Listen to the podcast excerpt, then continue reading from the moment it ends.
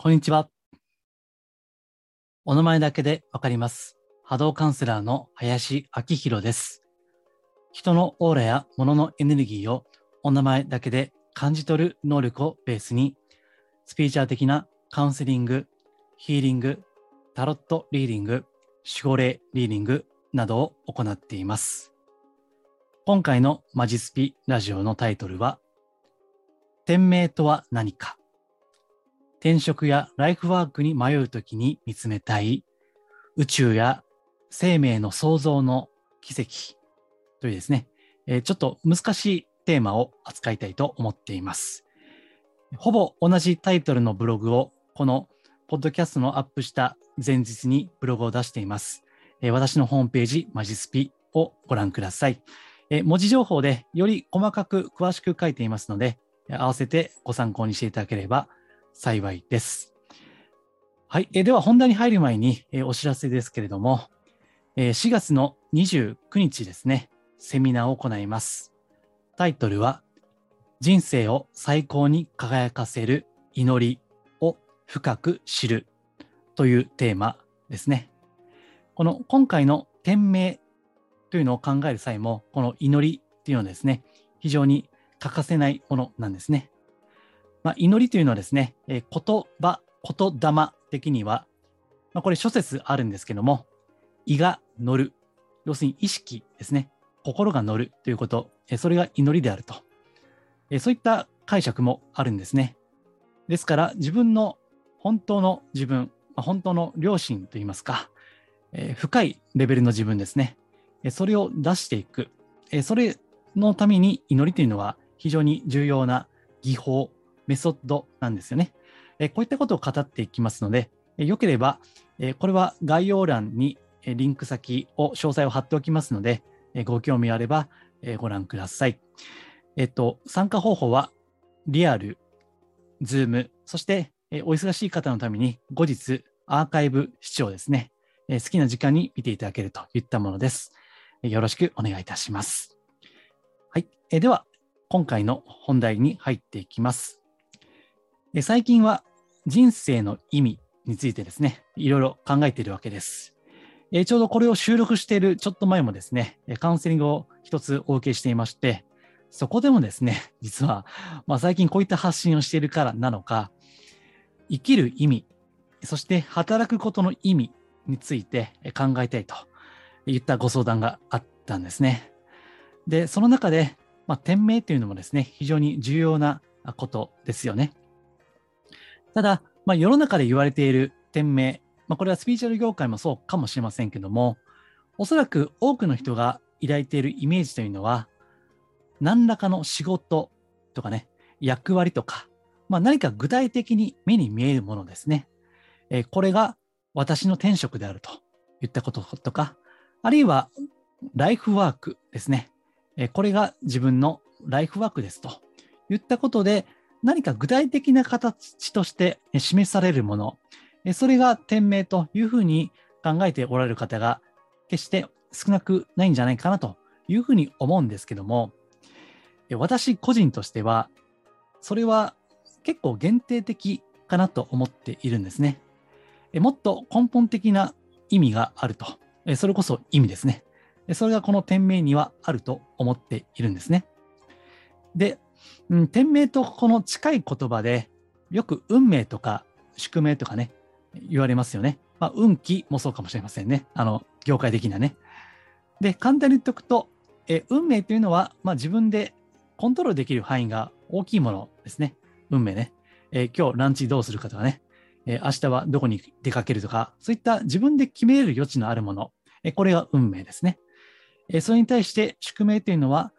え例えばいつ、どこの国のどの地域でどの両親を選んで生まれてくるかっていう話だったり、あるいは、えー生物学的な性別とかね、ルックスとか、肌の色とか、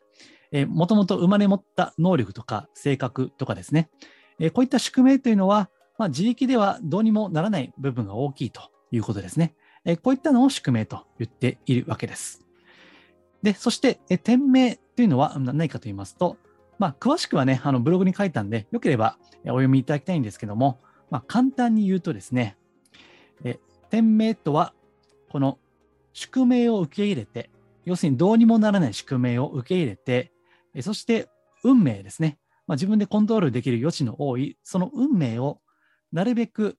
世のため、人のために生かしていくということですね。これが天命と言ってるわけです。ただ、言葉が天ですね。天の命ですからねえ。ここで大事なのは、それが天命である限りは、自分は天から、まあ、これは神と言ってもいいですし、まあ、仏と言っても結構ですけども、そういった自分を超えた存在から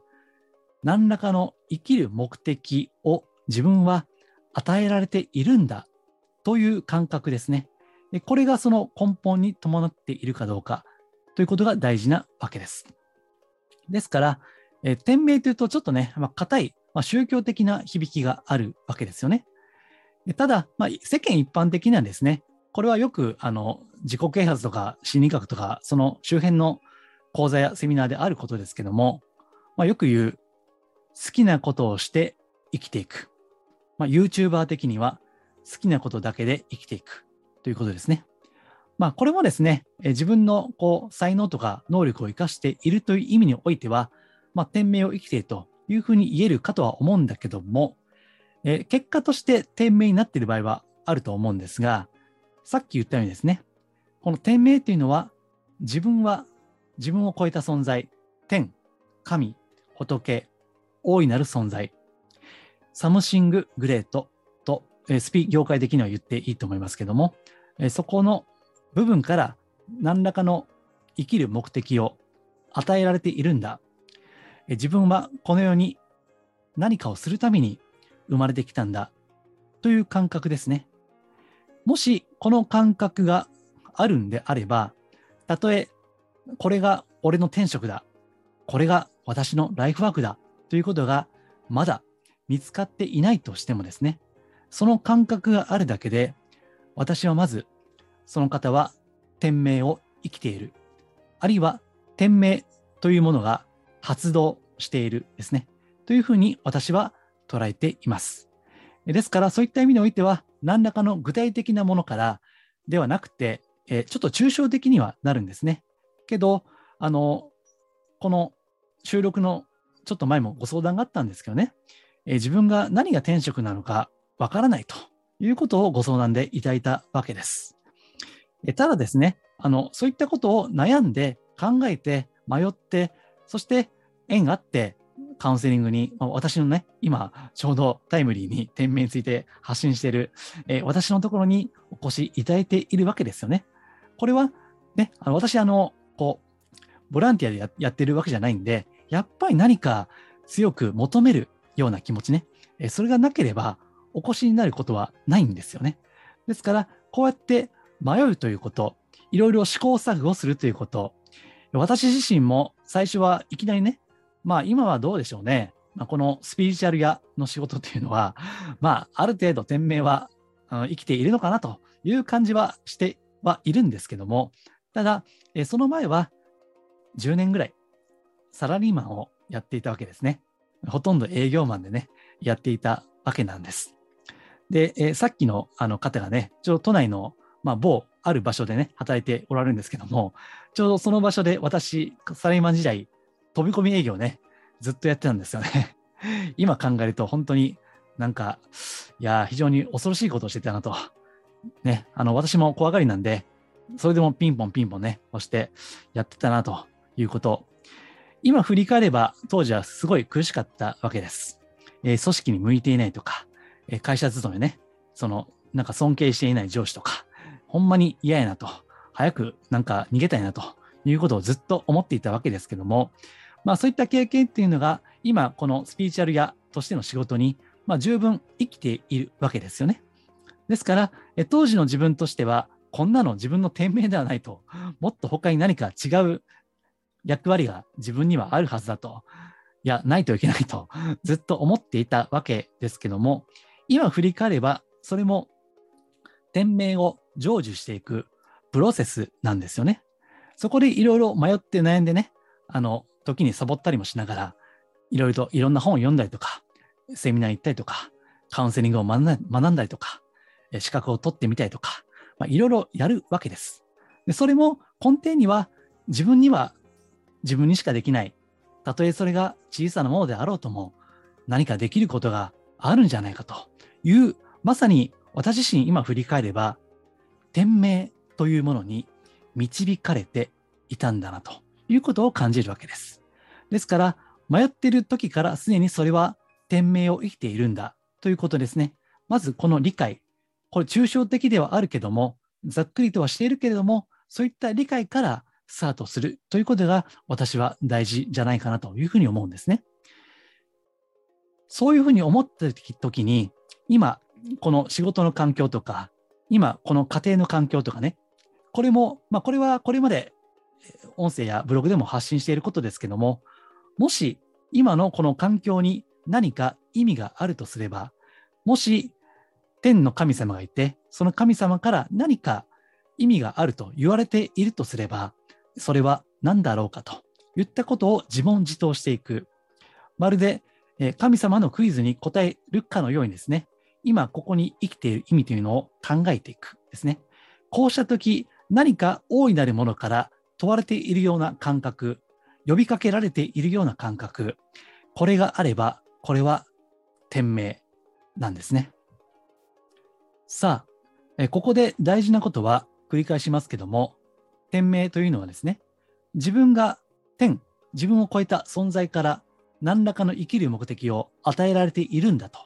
それをまず信ずるということなんですね。ただ、まあ、これは なかなか難しいんですよね。別に、あの、今回ね、あの、特定の宗教とか宗派とか偏っているわけじゃないですからね。あくまで私はスピリチュアル屋なので、まあ、中実的な立場から天命というのを語っているんですけども、まあ、どうしてもこの天命というとね、天ですから、まあ、宗教的にちょっとならざるを得ない部分もあるんですね。ところが、それを信ずるっていうのは、これ一種の、うん、まあ、人生に対する、うん、信仰なんですよね。何らかの目的があるはずだということ。これは証明はされないけども、それを信ずるということが一歩ではあるけども、さあ、これが難しいわけです。で、まあ、こういう話をすると、やっぱり、いや、そんなんね、私は別に才能もお金もチャンスも人脈もありませんと。そんな恵まれていないんですと。平凡な人生ですと。でそんなね、そんな自分がまさか天から大きな目的を与えられている、そんなわけないでしょと。ね。あそういったお声も、こういったことを話すと聞こえてきそうなんですね。で、かつては私もなんかそういったことを謙虚に、ある意味では謙虚に感じて考えていた時期もあるかと思うんですね。ただ、まあ、そういう態度でいる限りは、まあ、なかなか店名は自覚は難しいかなというふうに思います。今回ね、店名の話をしていますけども、あこれはブログに書いてはいないんですが、別に絶対店名を生きないといけないということではないんですね。だから人によってはそんな天とかね、神とか仏とか知らんわという、まあそういった人生も、まあありかもしれませんね。で、スピーチャー的にはまあ、信ずる、信じないは、これは人次第ですけども、まあ、魂の経験としてね、まあ、いろんな人生を経験する。まあ、これ輪廻転生なんて言いますけども、えそれを経験するとするならば、まあ、そうやってね、まあ、宗教とか神仏とか、なんかめんどくせえと。まあ、そういった生き方も、いろんな人生の一つとしては、まあ、いいかもしれませんね。ですからね、あの、そういった別に信仰とか宗教とかなくですね、平々凡々に生きるということも、まあ、これはこれで一つの天命を生きているとも言えるんですね。もちろんその天から何か生きる目的を与えられているんだろうという感覚はないとしても、無意識であろうとも、まずは最低限の天命というのは、天から与えられた命ですね。まさに天命じゃないですか。天の命ね。天の命。これを、ま、寿命まで、天寿まで全うすると。まあ、生きると。たとえ平凡であっても生きると。これが私は、ま、最低限の店名ではないかなというふうに思うんですね。えただですね、いろんな人がいますので、まあ、これ私自身もそうなんですけども、人の中には、魂が贅沢な人、魂が贅沢な人というのがいるんですね。えそういった方は、まあ、私もそれでだいぶ苦しんだ口なんですけども、生きる意味とか目的とか、そのなぜなぜなぜなぜね、何のために何のために、ホワイホワイホワイってねそれでもう通って自問自答してしまうような人がね、いらっしゃるんですね。あと、まあ、さっきのカウンセリングでもそうだったんですけども、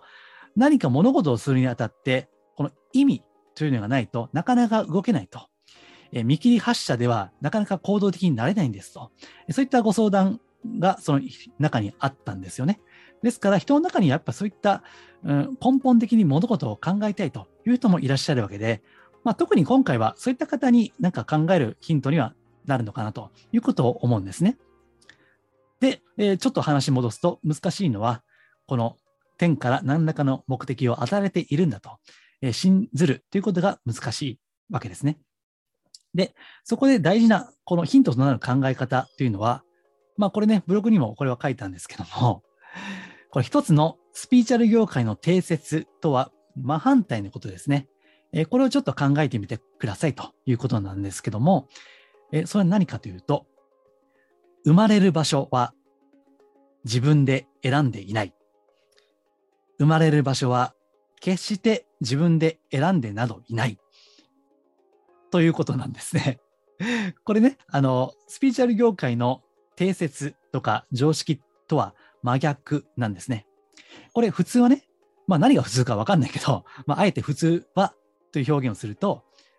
生まれる場所は自分で決めているんだという考え方ですよね。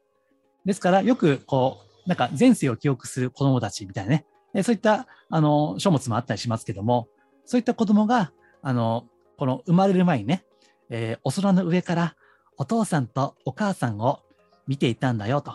そこで、あ、僕、私、このお父さんお母さんでいい、ここに生まれたいと思ってね、それでお空から下に降りていったんだよみたいな、そういったね、あの、こと、まあ、スピーチャル好きな方だったらご存知かと思うんですね。まあ、特にあの小さいお子さんをお持ちの方であれば、こういったことかなりまあ興味あると思うし、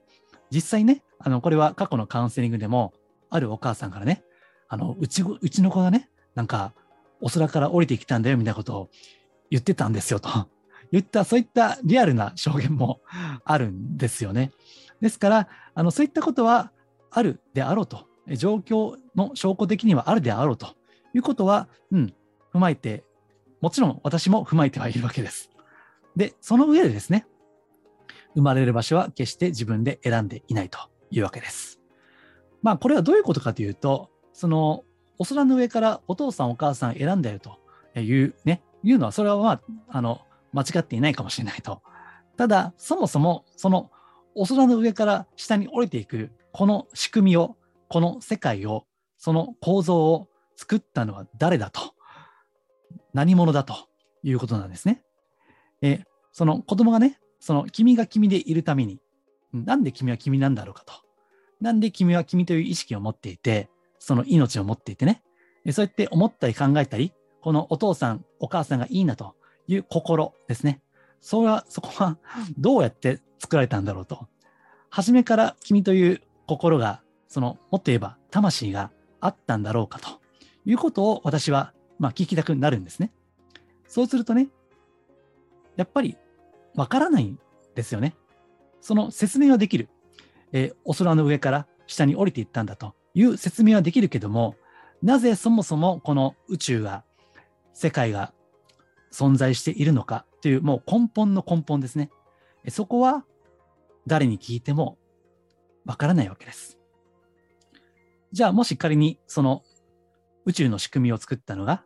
えここで言う天ですね。まあ神と言ってもいいし、まあここでは大宇宙と言ってもいいでしょうけども、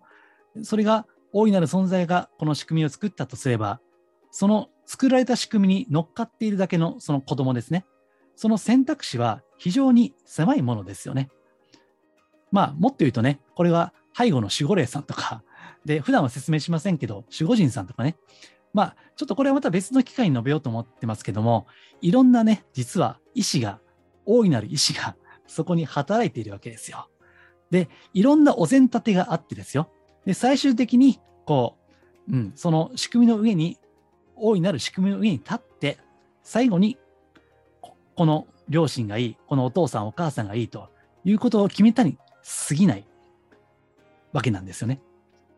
まあ、これも、まあ、あの、信じる、信じないはあると思いますけども、まあ、私はそういうふうに考えているわけです。そしてね、この宇宙の、なぜ宇宙は生まれたのかということを考えていく。これは、あの、もう、物理学ですね。まあ、宇宙物理学なんて言いますけども、まあ、簡単に言いますと、まあ、私はね、あんまり 理系じゃないんで、詳しくはないんですけども、えー、この宇宙の物質的な宇宙の歴史は137億年あると。まあ、これはちょっと時期によって多少前後はするんですけども、まあ、大体140億とか、そういった前ですね。そこに生まれたと。で、その前はただ真空だけがあったですね。だからそこには時間も空間もなかったと。この3次元の世界はなかったというふうに言われるわけです。それが、物理学でいうところのインクレーションですね。そのインクレーション宇宙論というのによればですね、なぜか137億年前に突如大膨張が、ね、爆発ですね。爆発が起こって一瞬にしてこの宇宙が生まれたと。で、これは聞いたことあると思いますけども、例のビッグバン理論ですね。え、それにおいてですね、その最初の宇宙創生、宇宙の始めの時に、この、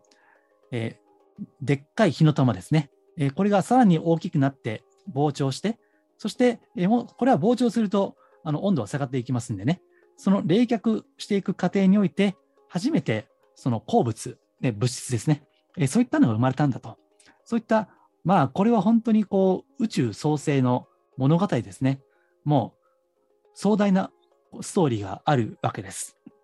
で、不思議なのは、まず最初は無だったわけですね。この宇宙というのは、この今の現代科学の見地にでも無だったわけです。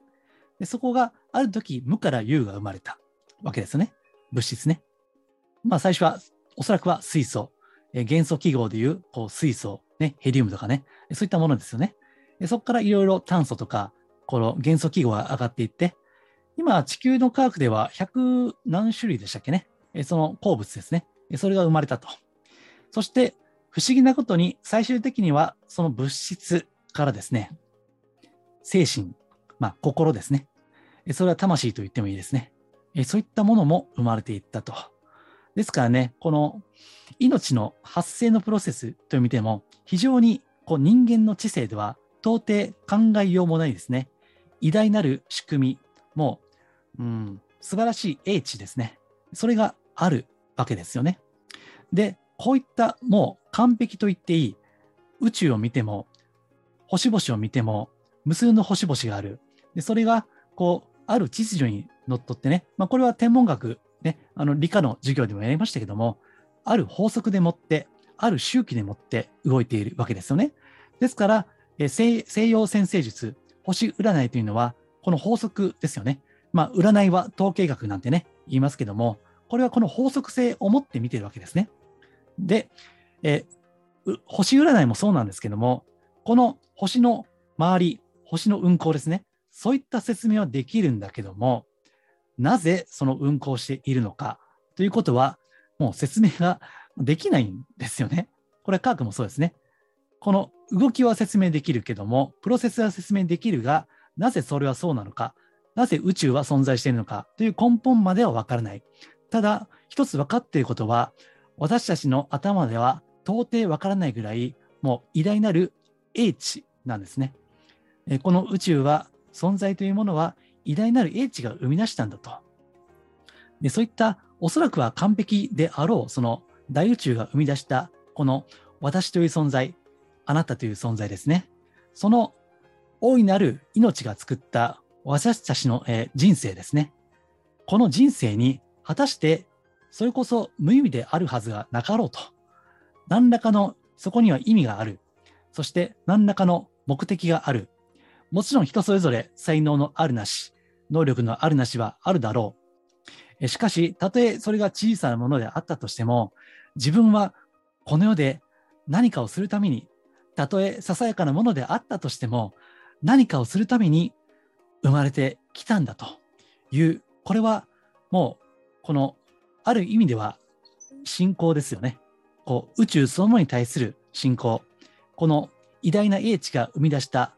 俺という存在ですね。もう俺も私も宇宙が生み出したんですよ。肉体的には両親が生んだものですけどね。ただ、うん。この魂的には宇宙が作ったんだと。で、そういった壮大なこの世界を眺めてみて、そしてこの日常のこの生活、足元ですね、そこに立ち返った時に、いや、ここには何か、うん、おそらくはあるんだろうと、目的がね。うん、そしてまた、その偉大なる知性と言ってもいいですね。その宇宙のこの、うん、見業と言ってもいいですね。まあ、キリスト教では神の見業なんでね、えー、この、うん、神を尊敬する表現としてありますけども、まさにその、うん、不可思議な、超不思議なパワーですね。力。で、その自分をまたその力を受けて生まれてきたんだと。そして、えー、スピーチュアルの定説と違って、自分がこの世に生を受けたのは、決して自分で選んだわけじゃないわけです。そして、また、自分が生まれるような資格ですね。それが資格を得るために努力した覚えもないわけです。少なくとも、大半の人は生まれる前の記憶はないわけですね。ですから、特にね、なんかすごい努力したから人間に生まれたわけでもなかろうと。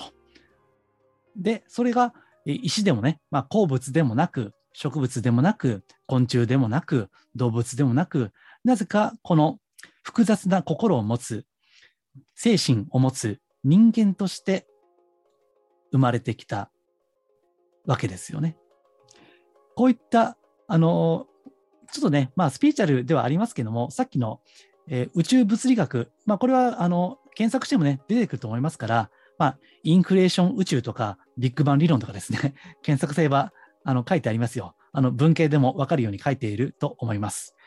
で、そういったことを見て、この、本当に不思議だなと。ああ、なんて世界はこんなに摩訶不思議な存在なのだろうということを感じたときにですね、無条件で感謝の念が湧いてくるかどうかですね。この感謝、まあこれまた道徳っぽくなって嫌なんだけども、ただ事実を考えたときに、もう自分の命ですね。だから、まあもっと卑近な話をすると、なぜこの心臓は常に動いているのか。えー、この五臓六腑は常に活動しているのか。そして物を食べれば唾液が出て胃に送り込まれて、そこで消化吸収をもう自動的にやってくるわけですよね。まあ、これが神経系統の働きなんてね、えー、生理学的には言うわけですけども、その人体の仕組み、宇宙の仕組み、これは何だと。よく見れば不思議なことがたくさんあるわけです。ですから、まあよくわかんないけども、もうわからなさすぎてね、本当に、まあ奇跡であると。その感謝っていうのはありがたいって言いますけども、このありがたい、まあ、あることが難しいなんてね、よく言われますけども、これは奇跡の感覚ですよね。で、たとえ今自分の生きているこの生身の人生が、まあ、不平不満が多い、なんか仕事も面白くない、家庭も面白くない、なんか生きていてもつまんない、といったことが現象的には、感覚的にはあるかもしれませんけども、もっともっともっと大きい世界に目を見開いていったときにですね、その壮大な世界というのがもうすでに目の前に広がっているわけです。自分の体一つでもそうです。ね、今、例の感染症もそうですね。この免疫の機能、それを考えてもですね、もう不思議ですよね。ですから、そういったことに対して、こう、あ、ありがたいと、奇跡であると、そういった感覚を抱けるかどうかというのが、実は天命を発揮できるかどうか、天命を発動できるかどうかの分かり道になるんですね。それは何でかというと、天からの命ですね。この天からの命に対して、ああ、ありがたいなということを思ったときに、その感謝は前も言いましたけども、光なんですね。え感謝の波動とは光なんですね。ですから、天から与えられた命、えもちろん、現実的には家庭の環境とかね、非常に苦しい立場、これは病気とか貧困とか、そういった苦しい立場もあるでしょう。ただ、繰り返しますが、そういった現象的なレベルを超えたものを見つめたときですね、この天から与えていただいている、この命に対して、ああ、なんか知らんけども、もう頭で考えてもよくわからんけども、いや、本当にありがたいなということを感じたとき、天命というのはより光を放ってくるわけです。えー、ですから、まあ、これはあのちょっと宗教的な部分でもあるんですけども、実は科学でもあるんですよね。人生科学ですね。その教養としてその物理学ですね。そういったものもご参考にしていただくとですね、より生かされているということ、そのありがたさを感じる。じゃあ、この、そんな命を生かしていこうという感覚ね。だからさっき言いましたけども、天命とは宿命を受け入れて、運命をなるべく世のため、人のために生かしていくということ。これが天命であり、そして前もですね、このブログやポッドキャストで幸せについて考えてみましたけども、それこそが私は人間の真の幸せではないかと思うわけです。ですから、あえて幸せを求めなくてもですね、その天命を、運命を、宿命をよりよく生かしていく中に、自動的に幸せというのは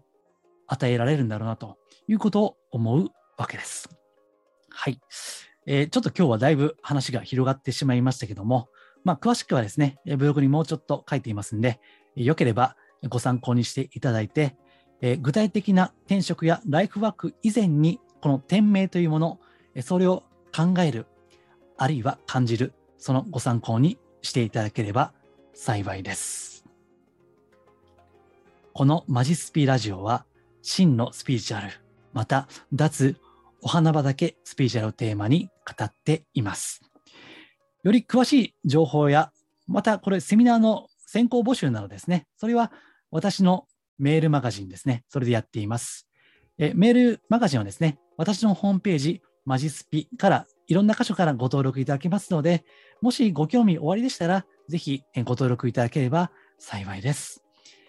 はい。では、今回は以上です。ありがとうございます。